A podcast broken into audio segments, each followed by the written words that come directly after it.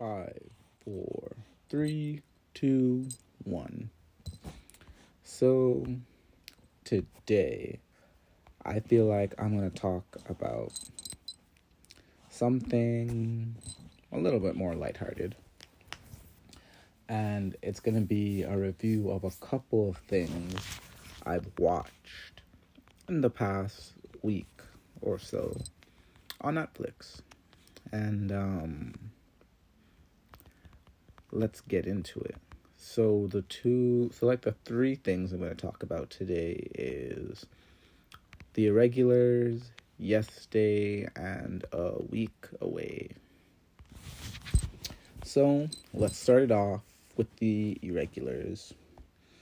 You know, you got the main cast, uh, Leo, which is Harrison Osterfield, Beatrice, uh, Thaddea Graham, Henry Lloyd Hughes as Sherlock, Royce Pierreson as John Watson, Darci Shaw as Jesse, Jojo Macari as Billy, and then McKell David as Spike. Um, being honest with you, not going to lie, uh, when I watched the preview for this, like, so I watched it like two weeks ago and I started on like a Friday and I saw the preview and then I was like, oh, let's watch. I did not realize that this was like a Sherlock Holmes kind of spin-off. Like I wasn't even taking in like when when he was saying his name is Watson, John Watson. Cuz I was watching it and he was like, "Oh, he's from room 22B." And like I I watched like two uh, two seasons of Sherlock like a month ago. I didn't finish it, but I was like, "Wow, that's kind of like Sherlock." And it wasn't until later I also watched it like twice. I started from the beginning again once I had got like five episodes in with my girlfriend. And I was like, oh, oh, this is from like right from the start. I, I should have realized that this is uh, a Sherlock. John, John Watson, you know, they're trying to solve mysteries, blah, blah, blah. So basically, because I really liked the first episode too. Because, you know, my boy, the Hound, I didn't even know he was gonna be there because I was just watching, and then Arthur is the Hound. I was like, all right, I'm here for it.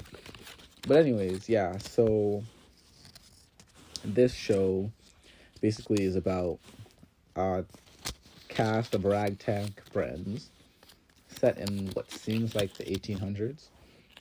And basically, there's these strange anomalies going on. And Jesse, which is like one of the main characters and the sister of Beatrice, which I'm assuming Beatrice is just the main character. So she's like her sister, and she's having these strange dreams, like, and she's a psychic. And then it turns out that this rip is happening, and that's why people who are praying for powers, like Arthur, to get back his baby, he gets the power to control birds because he's in ornithology. Next episode, someone's trying to get revenge on the the Duke, and her father owned um, a dentistry, so she was taking kids' tooth and making clones. Very interesting. Um, all in all, I would say that I um I enjoyed the show really for what it was. Um, let me talk about a little bit more. So, episode three um, is all about cults, and they are kind of um, also, which made me realize it was a Sherlock is when episode three, when Mycroft shows up, and like Mycroft Holmes, I'm like, oh yeah, this is definitely Sherlock. In episode four, they do with Officer Lestrade and this girl stealing faces. Episode five is kind of like a blast from the past, and they start investigating this brutal murder of people losing their limbs. Episode six was where, you know, they find out who is stealing the limbs. Episode, well, no, episode seven, it's kind of like yeah, it's like the five, six, seven is kind of like all the same murder they're trying to figure out. I'll also figure out the backstory of Jesse's mother, who's also like uh, Jesse. She's psychic. And then episode eight, kind of like the ending. And of course, the villain for this um, show I kind of saw from a mile away, but not really. Because to me, I was like, who's the villain? And then this linen man who keeps popping up in Jesse's dreams whenever she's seeing executioners. I'm like, man, I feel like he's gonna be the final villain. And of course he was. Um, but yeah, and then you find out who opened the rip, which is their mother. And then in the end, it all kind of ends like, bam. Spike and Jesse kind of are a thing now, I guess. Uh, King Leo has to go back and marry his cousin, and then Beatrice is all alone. Like, obviously, I skipped over things. I think you should check it out. Um, I would give it a a seven out of ten. I think overall the story was interesting. While I could see a couple things coming, like kind of who the big bad was and how they're all connected and you know Jesse's who's Jesse's dad was and all those things. Um, all in all, I think it was a good story, and I think if they do do a season two, which I feel like they might, because they kind of left it open, where there might be like, I don't know, they're doing it again with Watson this time. Uh, I think that it could make a good two or three season run because there's still more that they can build on, you know? Like, who's to say Beatrice doesn't have powers or uh, something other supernatural won't happen? So, all in all, pretty good show. Would recommend and see if you like it. Um, so, yeah. Now I'll take a quick break before I start talking about the other ones. Okay, we're back. So the next one that I want to talk to do is the one I watched next, which was Yes Day. And all in all, this one overall I liked it too. And as I'm getting older, I start to realize that, you know, all my life I was hearing about actresses and every stuff and stuff, but I had no idea what they looked like. Like I watched LA's Finest for like a month before I told my girlfriend about it, and I did not know that the main characters was Gabrielle Union and Jessica Alba. Like, I did not know. But anyways, in this one we have uh, Jenna Ortega, who's also from a lot of stuff. I know her from Stuck in the Middle because that's a show I used to watch. But she was also on season two of You, I'm pretty sure. She's popping up in a lot of stuff. Very talented actress. And next is Jennifer Garner, who like like I was talking about, a name that I had heard a lot, but I did not know that was her. Then there's Edgar Ramirez, who is Carlos Torres. There's Julian Lerner, which is Evan Torres. I think he's also on Disney stuff. I feel like that's where I've seen him before. And then there's uh, Everly Car- Carnelia, which plays Ellie. And then, you know, Nat Faxon, which is Mr. Deacon, and then Arturo Castro, which is Officer Jones, and then Fortune Feimster, which is uh, Jen the paramedic, and even hers in here. So there's that. Um, it was a pretty. This is pretty family friendly, so I'm not gonna say like. I don't know. I was expecting it to be much because it's clear that this one was targeted for families, and but honestly, it was right up my alley for humor and stuff. And I would say that if I were to rewatch this with like my little cousins or anything, I think they would like it too if they haven't already watched it. I guess it's like the typical story where the parents are so used to saying no and they're kind of bored, so they have this yes day where they have to say yes to everything. And like the side story is that the dad, he never wants to be the bad guy because he's always the bad guy at work.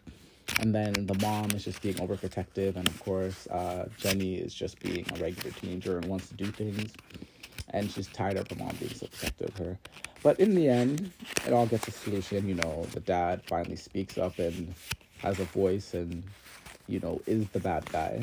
And then, you know, Jenny realizes that she needs her mom and her mom is only protecting her.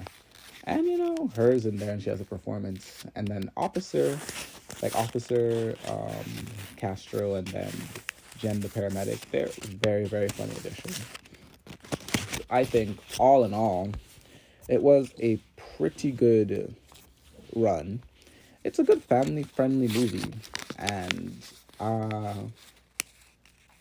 I would definitely recommend it to anyone that has children, or you can just want like a a nice chill laid back. It's not nothing serious. It's not like you're gonna walk out of there, even though it's a movie on Netflix, so you're not really at the movie. So you're not gonna finish watching it and be like, oh my gosh, that was life changing or anything, right? But yeah, I would say if you just want to watch an, a nice hour and a half movie that's for kids and it's a little bit funny, watch it. And then the next and final thing I watched over the last week was A Week Away. Now, this also is like one of those things that are like your prototypical story, you know, bad boy, but then he, he's he didn't have a chance. This is his last chance before he goes to juvie, gets sent off to Christian camp. But all, he has all these skeletons in his closet, and he likes this girl, but this girl doesn't know who he really is. Blah blah blah blah blah. And then you know, there's like the best friend, which is like the black kid. Um, so whoops. The cast is Bailey Mason, which is like kind of the the main girl. I don't know. Wait one second. I don't know why it's not showing me who their characters are. Okay, so Bailey Madison, who's like I think her name is Ashley in this. Um, Kevin Quinn, which is like kind of the main character. Kat Sterling, another one of the main characters. David Kushner and Sherri Shepherd, which is like the dad of Ashley, and then Sherri Shepherd is like the the kid of the best friend, which is Jahbril Cook. And then, you know, there's Lane Tucker, which is kind of like the evil bad guy, but not really. That kind of stuff. But, anyways, yeah, so to be honest, when I watched the preview for this, I literally thought I was getting, like, to me, this screamed a walk to remember, you know, minus the whole cancer thing. But it just seemed like the exact same thing.